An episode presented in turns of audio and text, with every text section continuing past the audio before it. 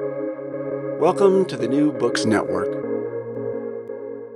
Hello, everyone, and welcome back to New Books in Medicine, a podcast channel on the New Books Network. I'm Rachel Pagonis, and I'm your host for this episode. Today I'm speaking with Elizabeth Kelly Gray about her book, Habit Forming Drug Addiction in America, 1776 to 1914, which is indeed a new book. It's published by Oxford University Press this month, January 2023.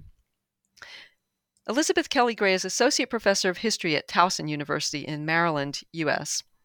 Her main research interest is American history in an international context in the early national and antebellum eras, focusing on cultural history and diplomatic history, with particular interest in the history of addiction and American foreign relations. Kelly, welcome to the show. Thank you so much. I'm happy to be here. Well, it's great to have you here. This is always a topical topic and so interesting to learn more about its history. So, to begin, would you tell us a bit about your own background and how you became interested in the history of drug addiction in the U.S.? Sure, uh, it's a slightly um, indirect way. My my training was in the history of American foreign relations, and one of the things that I, uh, um, one of the incidents that I studied, a conflict from the early 1840s, was a uh, a war that is known as the First Opium War. This was fought between China and Great Britain in the early 1840s. And the idea is that there had been British merchants who were importing large amounts of um, of opium into China. It was having a demoralizing effect on the population. It was affecting the economy. In 1839, the Chinese tried to end the importation of opium, and Great Great Britain went to war with them and, and ended up winning that war. So I was studying what did Americans think of this conflict? And I realized I can't really know what Americans thought of an opium war unless I knew what they thought of opium. Hmm. And it was this this widely used medicine, but it had become a, a problematic addictive drug in China. And I realized really not many people had looked at drug addiction as an American problem in this early time. So I uh, I I decided to take it on. I thought that sounded like an interesting uh, an interesting topic, and um, and uh, and I ended up. I, at first, I was going to go up to about the 1870s, and then I decided to to take it up to the 1910s. But but that was the origin of it. Hmm. Fascinating. Do you mind if I ask what did Americans think of the Opium War?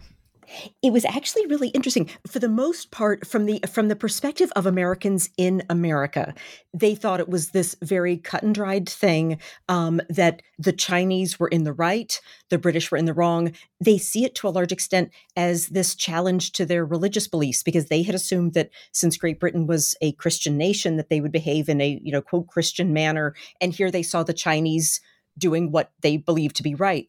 At the same time, there were American merchants in China who were selling opium.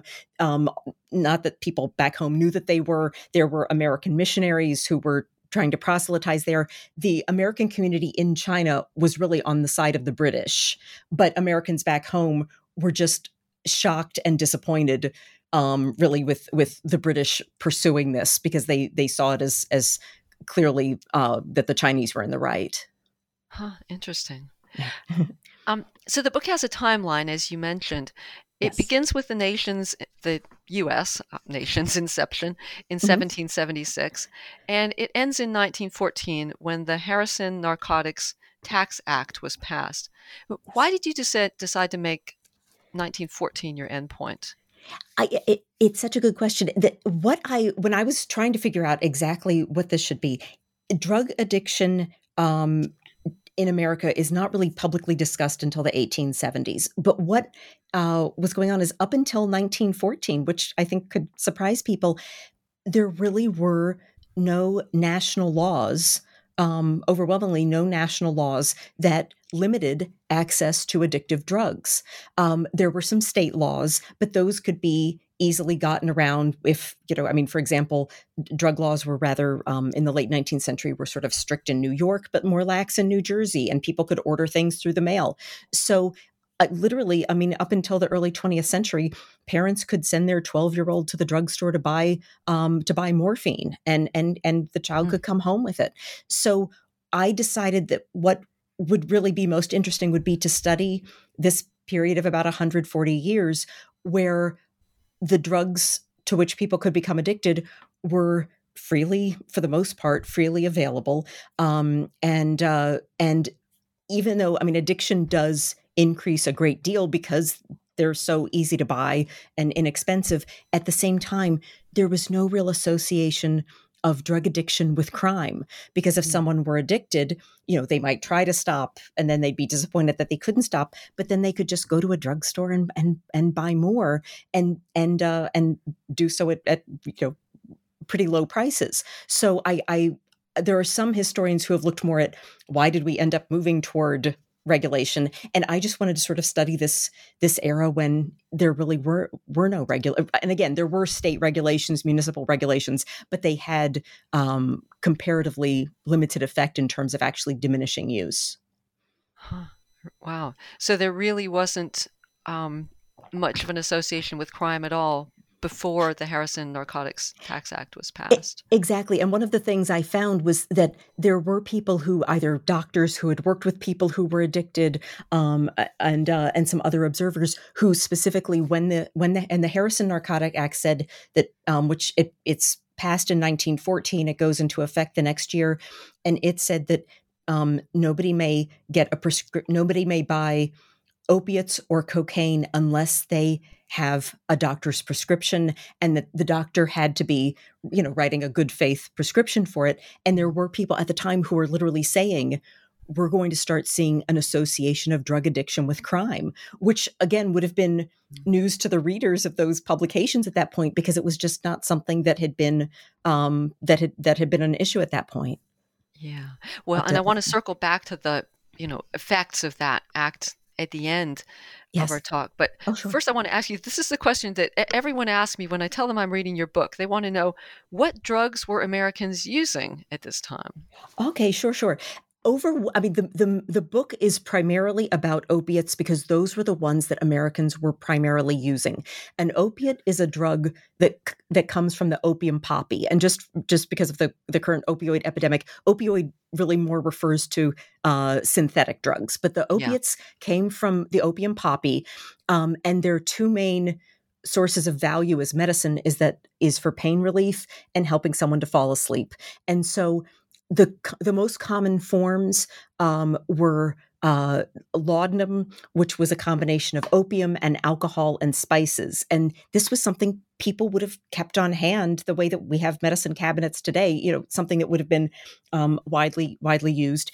Um, morphine is one of the act. It's it's technically an alkaloid. It's this active property in opium and it gets isolated and morphine injections become a popular method of administration especially in the from the late 1860s on um, and also much later in the century in the 1890s um, heroin is a semi-synthetic opiate mm-hmm. and was also again um, advanced as as a uh, as having medical value initially all of these were okay so it's mainly about opiates but for example there is a chapter about um, cannabis or hashish. They were never calling it marijuana back then, and um, and uh, it was it was it had some medical use. It was said to be useful, for example, with the treatment of convulsions, um, with uh, uh, sometimes advanced as um, as treating what we would call um, alcoholism.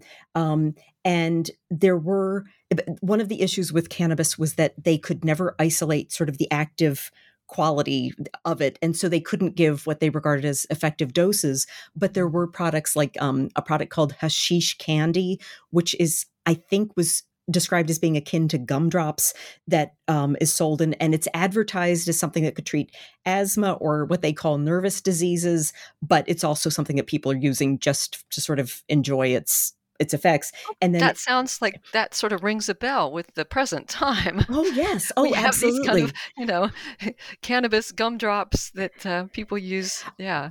Oh, absolutely, absolutely. And there and there is and and with all of these, it, it was sort of there was this blurring because uh, some of it. I mean, for example, many women who became addicted to opiates, you couldn't tell whether someone was using it medicinally or not because they all were advanced as having these medical and then and then the hashish mm-hmm. candy yes was was uh i mean i mean newspapers in the late in the 1860s the ads for hashish candy were just all over the place um and and then toward the end of the century we see um, the emergence of cocaine, um, and uh, all, and um, that was uh, um, sold as a cure-all, um, valued as an anesthetic, and it was also something where again someone could go to a drugstore and buy what was called a catarrh cure. And it would be if someone's really stuffed up, they could buy the stuff that has cocaine as a significant ingredient and just and, and, I mean they would be you know squirting it up their noses and it just would clear out the sinuses. So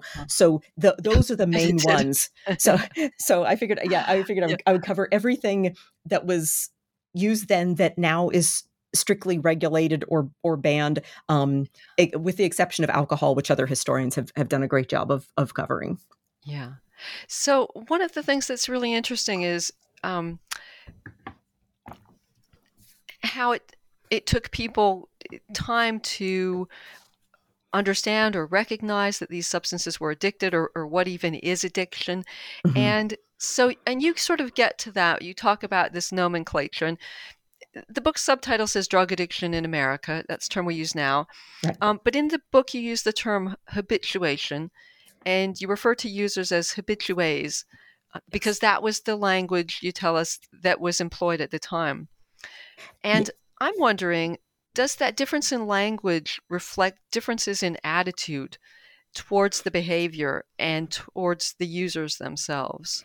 It absolutely does. And I I decided to use the word addiction in the title of the book because I figured I would focus on communicating what the book was about. And habituation would have been a more accurate term, but I, I thought, you know, it, it, they really are talking about what we would call addiction, but they they really did not use that term. Um, and their their option, I, I there is a lot of attention to the language that is used. Like now, you know, there is this emphasis on referring to someone who has an addiction, you know, as having a substance abuse disorder.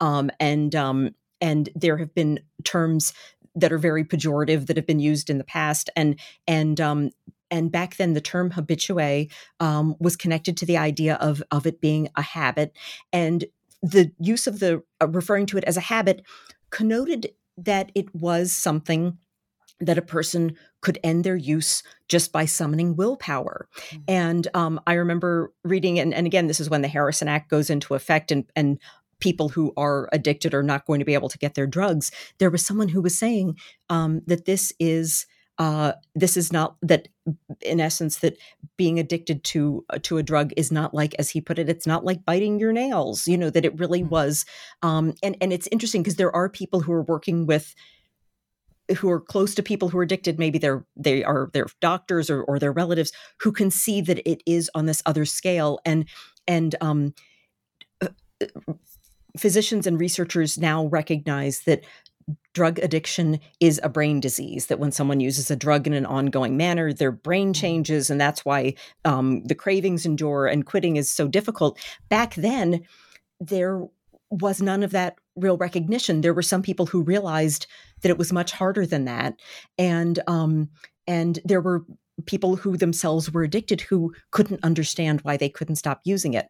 So so I, I, I, like using the term habitué because it was something that even though it was connected to the idea of a habit, it didn't seem to have a pejorative connotation the way some other language does. And in fact, there I found sometimes where they would say, well, only only people in this particular group should be referred to a, another phrase that got used as dope fiends. And and there were some terms that had a much more sort of uh, positive positive connotation. And so I, I figured I would use habitué.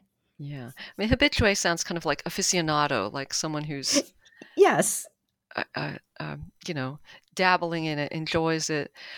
But yes, yeah. But from some of the stories that you, you know, histories that you've written of people, um, correspondences, it sounded like maybe people who didn't use drugs thought habitué, that's not a pejorative term.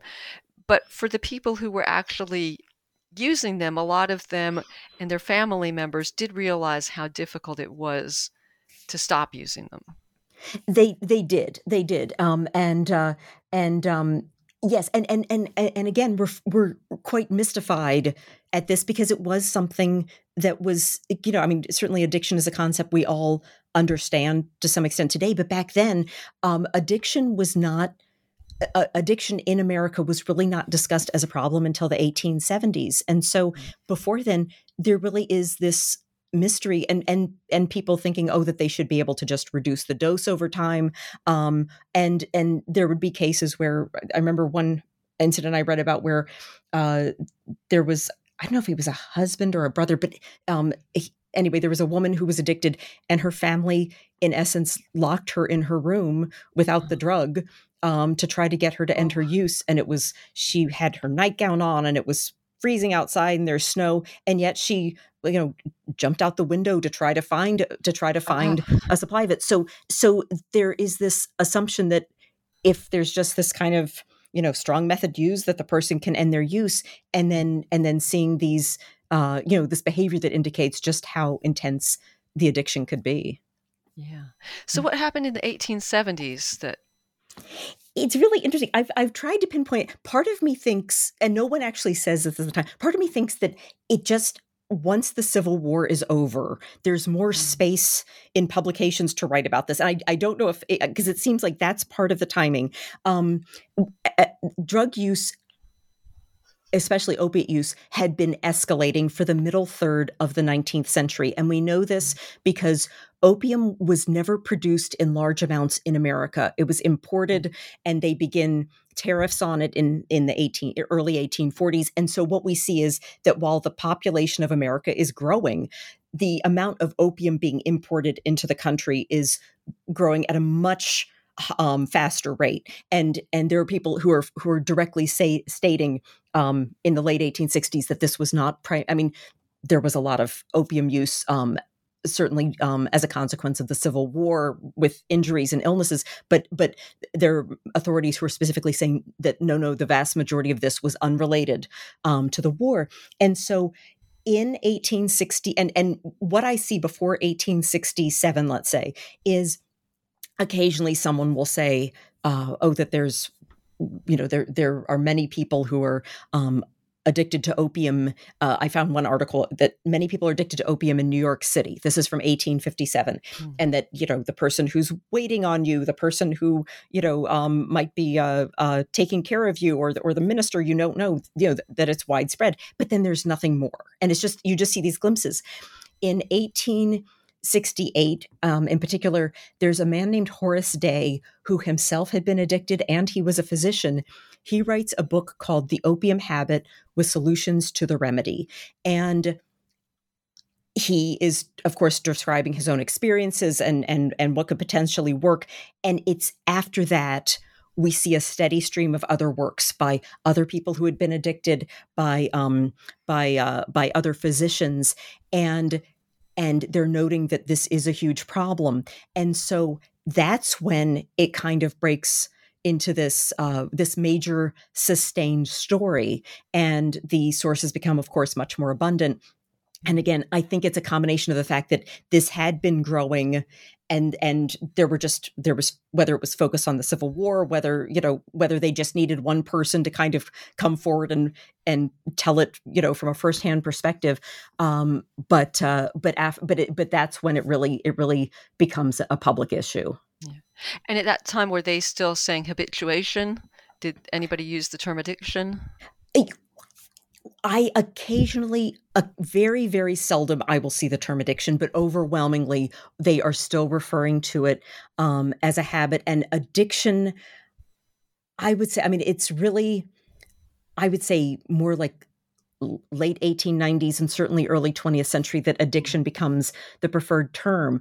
Um, and, uh, um, and, and so I would say, but but at that point, it would still be referred to as a habit, and there is still this effort to kind of understand what it is, um, but uh, but still, but still more more likely to use the term habit in in those initial years. Yeah. Mm-hmm. Um, so in chapter two, which is mm-hmm. called American Drug Use Quietly Escalates, mm-hmm. um, this is the period you're talking about in the mid 1800s.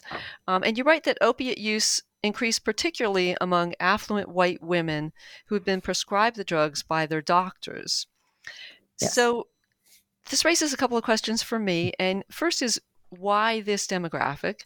And, second is, do you see any parallels here to today's opioid epidemic? I know it's always dangerous comparing historical periods, but today's opioid epidemic involving middle class people becoming addicted following prescriptions by their doctors. Oh, I think I think definitely, and and so there there are two there are two. Um, so with regard to why it ends up being middle class white women in particular who are the most likely to become addicted, um, the uh, the vast vast majority of cases of addiction at this time, and I'm talking like 18, 1860s, 1870s, 1880s, is from someone seeing a doctor. There mm. a physician in the toward the end of the century who literally uh, he he estimates that approximately 90% of the cases of addiction originated with a doctor's visit. And part of this was because um, uh, morphine had been isolated, the syringe had been invented, and doctors loved, or I don't want to say loved, but doctors frequently, frequently resorted to morphine injections when they would have a patient who was dealing with pain or sleeplessness because it seemed to be almost magic that giving an injection of morphine the person would feel almost instant relief so the patient is happy the patient's family is happy and so doctors frequently resorted to it and there was this belief that a person could not become addicted to something unless they had tasted it so if they hmm. ate it or drank it but the idea was well if it's a if it's an injection then obviously they never taste it.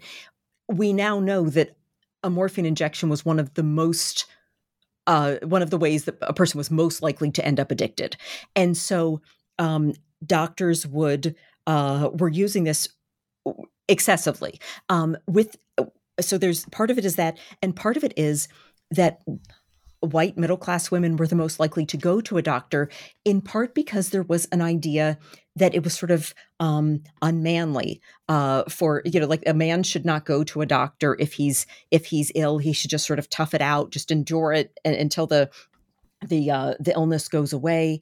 And also at this time, um, you know, America in the 19th century was a much more rural country than it is today. Um, forms of communication were not great. And so most Americans would not have had access to a doctor either because they couldn't afford to see one, or even if they could afford it, they might not necessarily have easy access. And members of the middle class were more likely to live in proximity to a doctor and see one. So it ends up being women, um, and uh, and again, partly because men were there's sort of the idea that they shouldn't they shouldn't go to a doctor, and also because many of the problems women had were what we would um, what were referred to frequently as um, female complaints mm. for which there was no treatment and so the doctor would you know at least could at least could do some pain relief so so we end up with um, overwhelmingly it being an issue for um, for for um, for middle class women and um and uh and and and and them being white women and i mean and race class and gender play this sort of ongoing role in terms of perceptions. There was um uh there was um the, the parallel with the opioid epidemic um is certainly to a uh, to a large extent what we've seen with the opioid epidemic is that it has not only does it originate with with medical treatment um, but also that it has been identified as a problem that has in particular uh, hit the white middle class. And there has been this focus on how um, many of the parents, for example, have pressed for a focus on treatment rather than a focus on on um, on you know the criminal justice system oh. As a as a response. And i think that that is the the right response. But what we also see is that when addiction you know if we if we go back you know 30 years let's say 30 30 or 35 years when there was this perception of addiction as being an issue primarily um, among uh, among uh, people of color that the focus was on mass incarceration. And so what we see is and again I, I believe that the you know the I I have great sympathy for anyone who is addicted and for their families. And I believe that treatment is the approach. But what we see is that the response is often shaped. There, there was a historian named David Courtwright who said that people's attitude towards addiction depends on their perception of who is addicted. And I think that mm. that is that there is definitely a, that that is something that seems to be um, a recurring a recurring theme for sure. Yeah, yeah, that was a really um, telling quote. Yes. And so the women got morphine injections from their doctors, but what did they have in their medicine cabinets at home that they were taking? they would have had, um, I mean, to a large extent, other opiates would have been available. One thing is that morphine was something that they could keep buying. And so the doctor might give the person morphine injections over time or or might just let them know that this is what it is. And there were also and and again this is something why the 1870s things become sort of different. There were a lot of um, companies that began marketing medicines to a national audience. And they um, and and many of these were really quack remedies that uh, uh, many of these were quack remedies and, and and until passage of the Pure Food and Drug Act in 1906 no manufacturers had to tell what was in them and so mm. literally there were things you know someone might sell what they claimed was a cure for morphine addiction and the product contained morphine and so the person thinks it's working and, and doesn't realize why. Now, those, for the most part, go away in 1906, but there are people who are observing in the later 19th century that there are many people who were just sort of trying anything um, because the drugstores would be full of these cures, the, the newspapers would be full of ads for these cures, and, and people could mail away for them, which, which gave them a degree of anonymity if they were uh, not wanting people to know that they were dealing with addiction, for example. Um, and uh, um, and and and of course the fact that these were being sold did imply that they were that they were safe another another piece of this is um, there is a figure from the 19th century the image of the invalid you know the, the woman who is in mm. bed all the time and she has this bed table with all these bottles on it and i do wonder to what extent those were eh, they, they, that seems to fit exactly with with what I've read about about cases of morphine um, um uh, of, or of opiate addiction where you know you know maybe after she had her last child she had some sort of um, uh, problem in childbirth and and um, and has been in pain since and it, and she can't be treated. And so she become you know and so all they know is that she just doesn't do much work and she's in bed so much. So that would be another dimension of this. Yeah yeah. And do you know what people were doing if the woman or her family wanted to stop using so many drugs? What were they doing aside from locking her in the right. room in her nightgown? right, right. Yeah.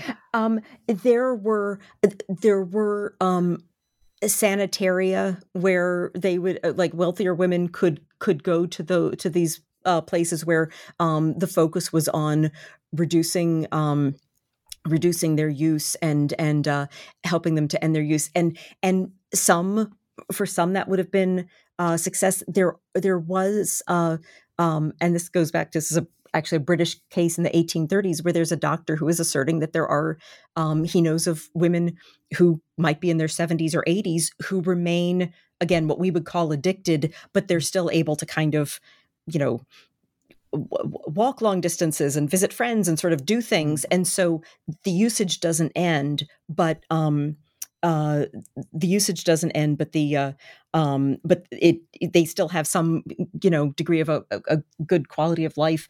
Um but so there were programs that were for again the wealthier uh women these sort of inpatient uh places. There were also some who were pointing out that if the woman has and, and again or this would be for anyone who was addicted if they do have an underlying ailment that the person is really self-medicating if you know that if we cure the underlying ailment that then the person could potentially end their use. So there is some uh there are some cases addressed that way.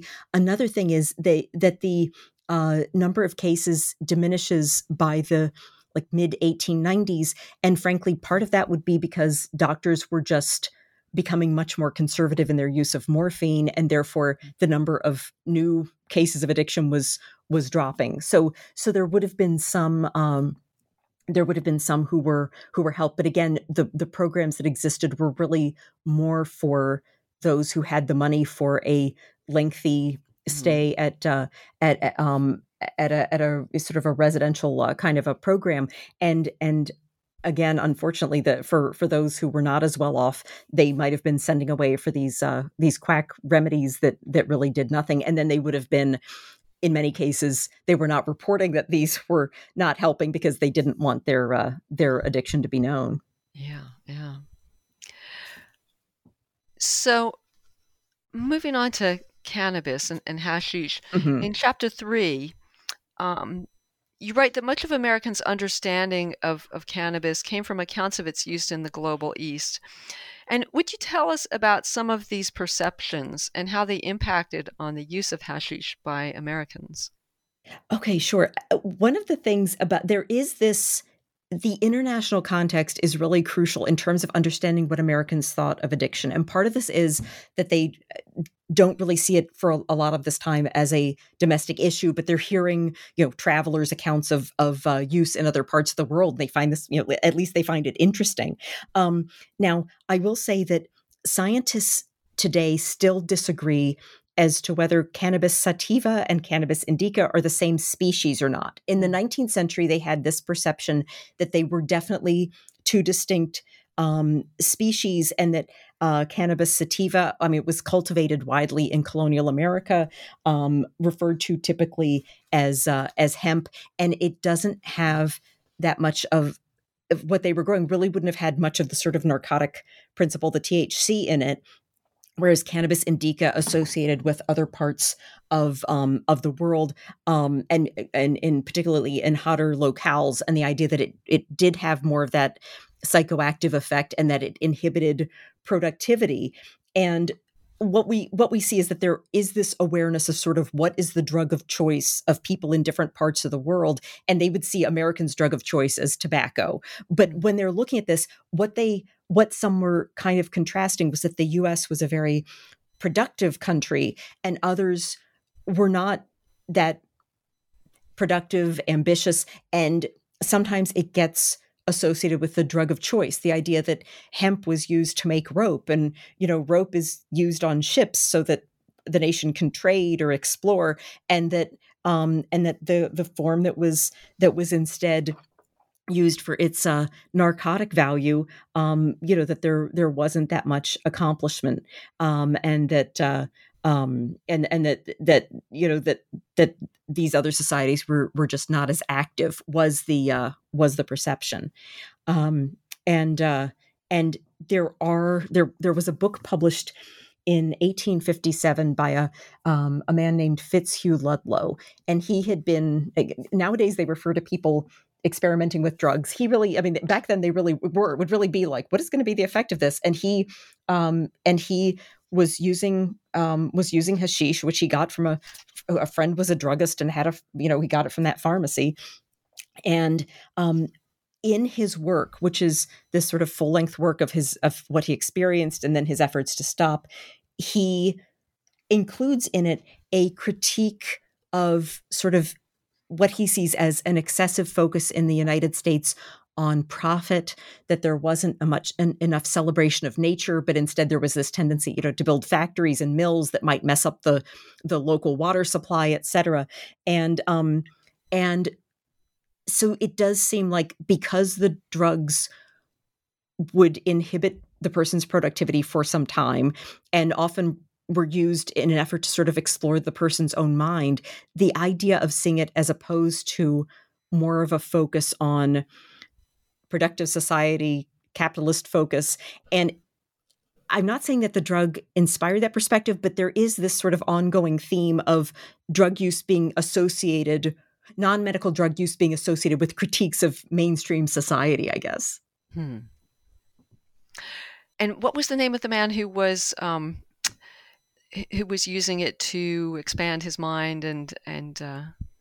you ha- we have um, Fitzhugh Ludlow wrote the Hashish Fitzhugh, Eater was, and there was yeah. another writer named Bayard Taylor who would more sort of he goes to um, uh, the city of Damascus. He travels internationally and and uses it there, and then describes and he takes too much of it, and then he's sort of describing his experiences and um and uh and and and you know these writings were very popular but again it, americans were not seeing this as a problem in america but they just thought this was an interesting thing to read about that's you know something that they associated with with uh with other cultures. Yeah but there was some sort of use looking at, at um, consciousness altering use of the drug.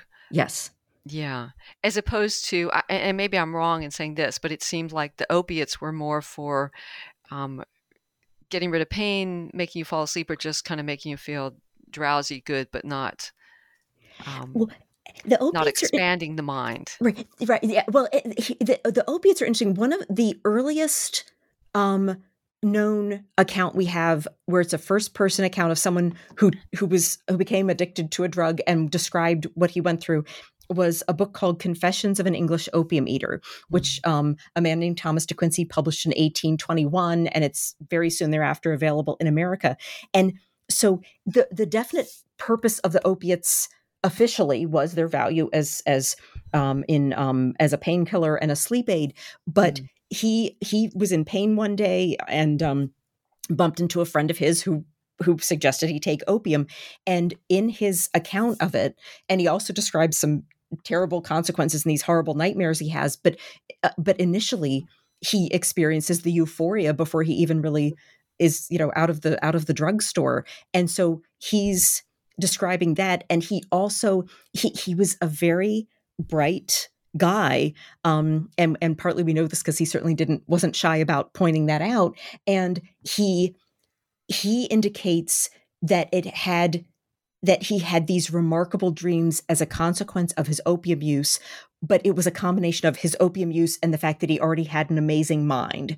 And so he and he has this rather condescending attitude where he says so I, I, the line is something like if a man spends his day with oxen he will dream about oxen and that um and that therefore there would be this correlation of what the effects of the drug would be with how bright imaginative etc the person is. And we do see later in the 19th century cases of um americans who read this and then they want to try it themselves just because they're kind of curious what it will do for them and again it wasn't hard for them to to buy it Hmm. Yeah, so that that's a good place to move on to part two, which is called "Learning from a World of Users." yes. Um, and if I understand right, that refers largely to what Westerners learned from the Eastern world of drug use. So, what were Yes. some of the things that Westerners did learn? And because you make this connection, I'll make this connection. How Mhm. did this knowledge relate to colonialism? Okay, it's there are a couple of interesting things, Gwen, because there it, it is truly the case that almost no references to drug addiction in America until about the late 1860s. But before then, there had been many, in particular, European men who would travel to parts of um, what is now the, the Middle East, travel parts of Africa, Asia, and they would describe, they would write travel journals of what they saw, and that they would include what they observed. And um and these this was very interesting to americans. Again not seeing it as a domestic problem uh, but what they would describe for example um, for example, in uh, Turkey becomes very much associated that uh, Turks become very much associated with opium use, and the idea that it was that there were some who would use opium in public and that there would be a crowd of people almost sort of watching these people behave in this really uh, uh, eccentric way as a consequence of their usage and that this was something that was used to kind of and and and to a degree understood as being used so, to some extent the way that some Americans would drink alcohol as, as something to kind of uh, uh, something kind of enjoy. At the same time, there would be accounts of uh, uh, they would describe how anyone who is addicted to opium could be immediately recognized because they are emaciated and they can't stand up straight and and this sort of suggestion that they would be in such awful condition that they would be instantly recognizable which also helps explain why people didn't recognize cases in America because it, it wouldn't necessarily have to be that that obvious um, but they would also describe what we would now recognize either as addiction you know that this person will be in a uh, a very dull mood until he has his next dose or what we would call drug tolerance where you know someone would start off with a small amount and then they need more and more if they're going to feel the same effects and also withdrawal. Um, and again they aren't using those terms but there was a uh, a Frenchman named Jean Chardin who traveled to um, Persia, which is now Iran, in the late 17th century, uh, um, and wrote a book called Travels in Persia. And literally, you know, 100, 200 years later, Americans are still using his description, including American doctors, because that's the information they have about addiction.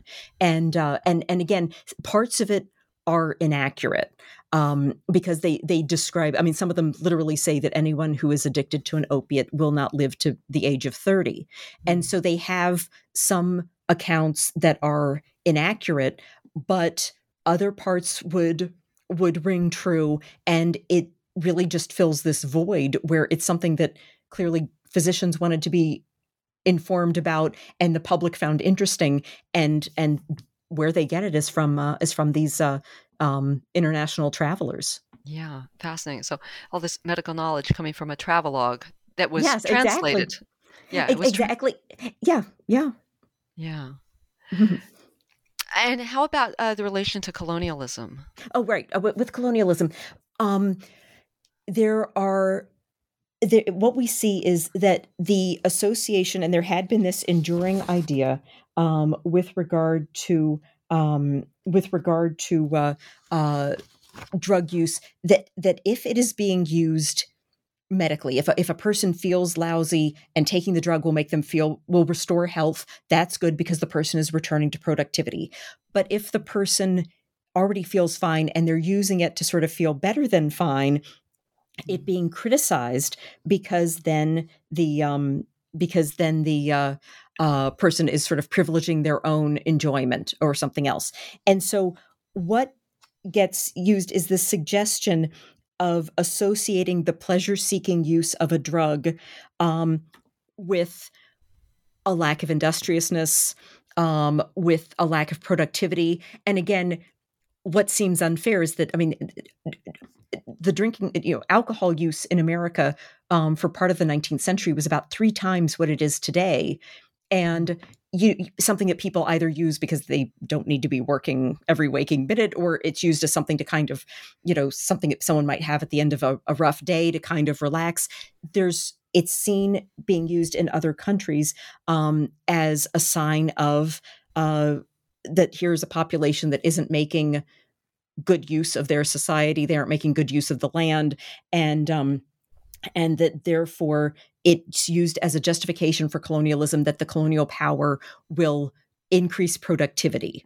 Um, and and yet for example uh, in south africa um, uh, some of the farmers there um, uh, or some of the uh, some of the um, uh, south african um, uh, native residents were compelled to work excessively for uh, for Dutch farmers um, when they would be uh, plowing fields all day and then be required to guard cattle at night. And they would, some of them would would use cannabis to cope with those conditions.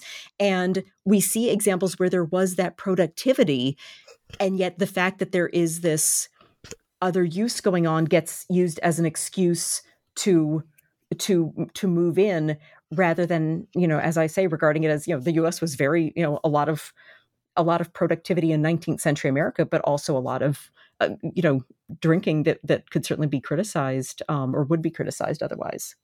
Yeah. And was alcohol considered a drug as well? It alcohol definitely is a drug and yet they don't have that same perception. And and it's one of those things that i find really interesting because they even had a lot in the in the earlier 19th century of what we would call binge drinking.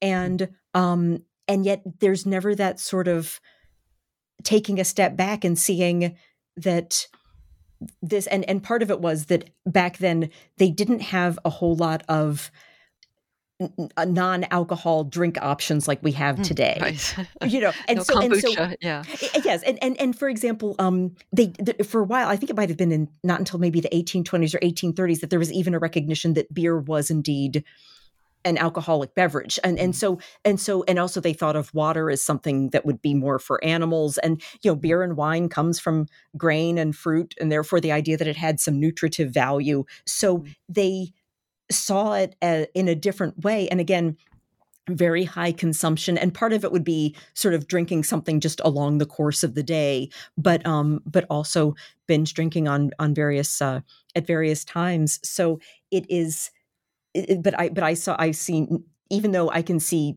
people writing about some excessive drinking they don't seem to place it in that in that uh, perspective, well, everybody uses something, and you know they use what they use, and and we use what we use, right. and and there also is this persistent idea that some people, and it, again, it's along lines of class, it's along lines of race, the idea that um, members of the upper or middle class can use a drug in a responsible way, and that others cannot, and that therefore want to get more strictly regulated with some people than with others, and and I, I think that could also extend with um the colonial the colonial approach of, of in terms of justifying um, that that this is probably not being used in a way that would be uh, necessarily responsible or productive solely on the basis again of of uh, of whether it's race or, or class or both.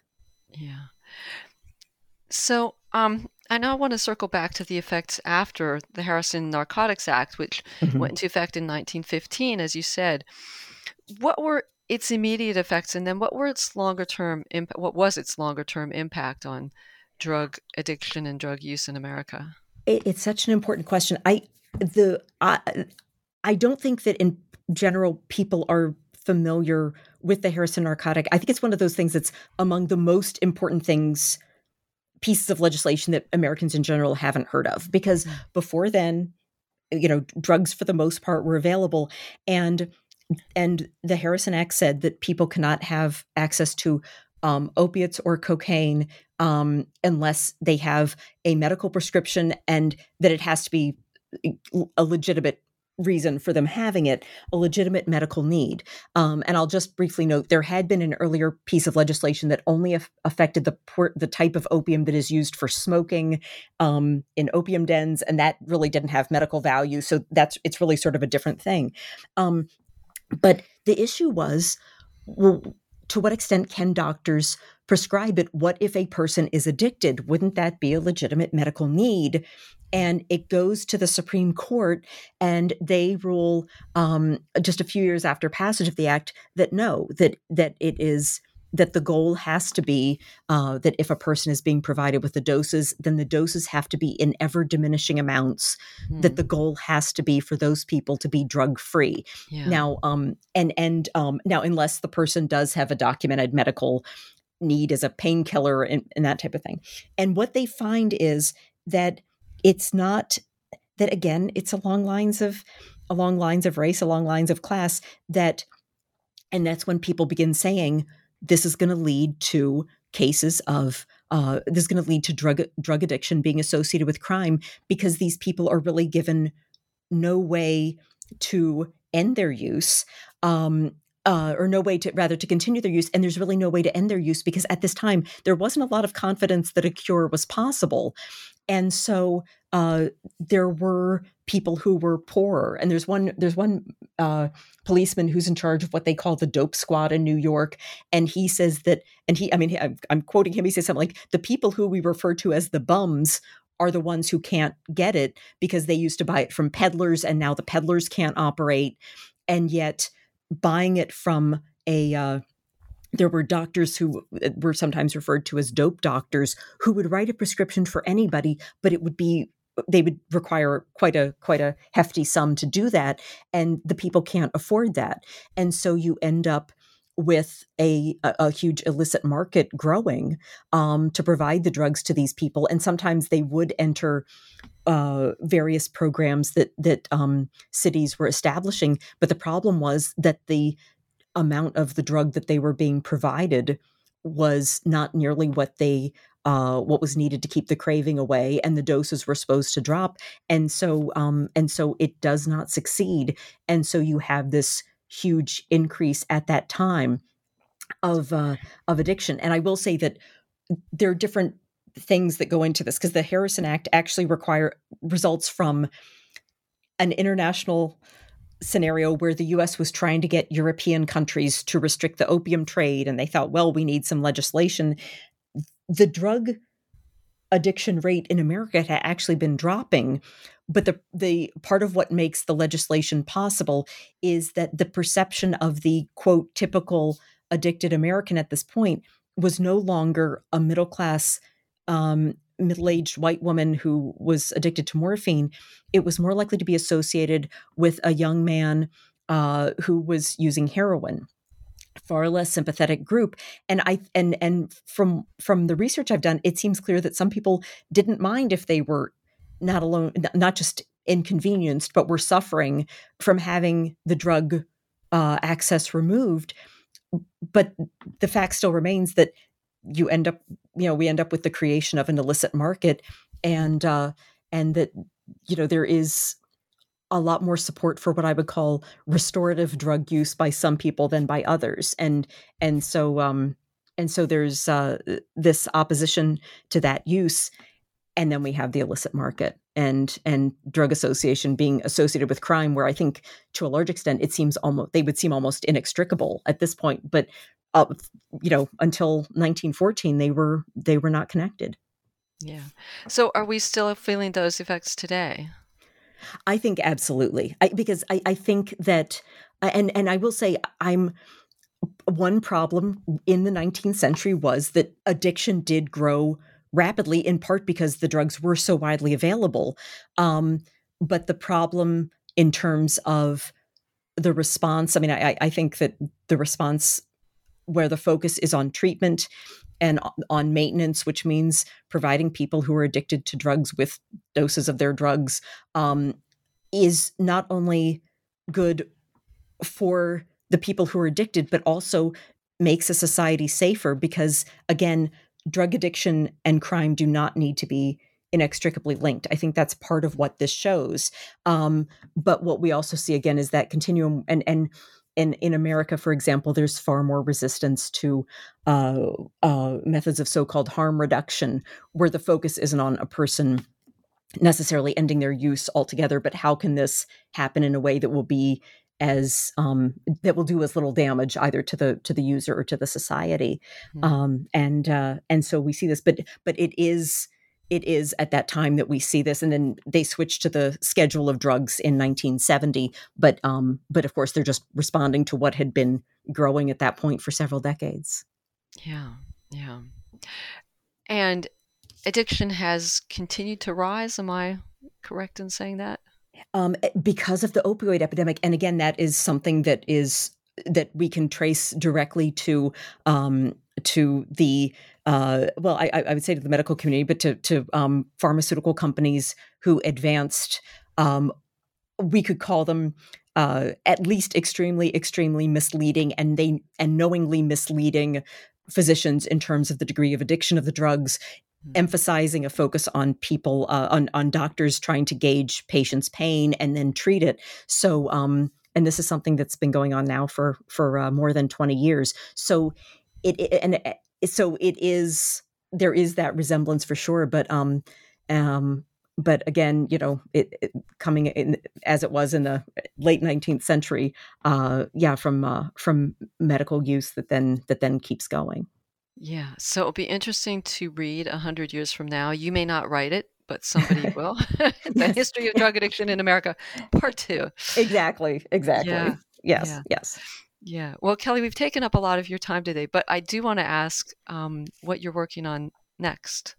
I am uh, my my next work will n- not be focusing on uh, on um, on drugs. It will be uh, focusing actually. It will be a study of uh, the uh, on antebellum Baltimore um, and uh, mm-hmm. a study of what I'm trying to do is a study of the of all the different all the different uh, uh, I, I, I, don't want to use the word storylines. There were so many things going on in antebellum Baltimore in terms of uh, you see the rise of the abolitionist movement, which partly begins there. You see um, uh, Baltimore at that time being the nation's third largest city. And I'm trying to see if I can do sort of a study of a city in its entirety with all the different um, uh, with all the different um, uh, uh, themes of American history that are going on in the city at that time.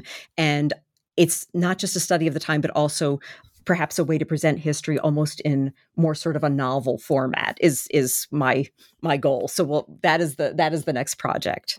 When you say novel format, do you mean novel is in new or novel is in a book of Ah, good question. Actually, kind of both. I want it to I want it to read as much like a novel while being 100% grounded in the historical sources. Yeah. Yeah. And so that is my and I I uh, and I've chosen as my focus um, this uh, you know um, Baltimore at a very interesting time um, in its uh, in its history when um, when so much was going on in, in in the city and the nation as a whole.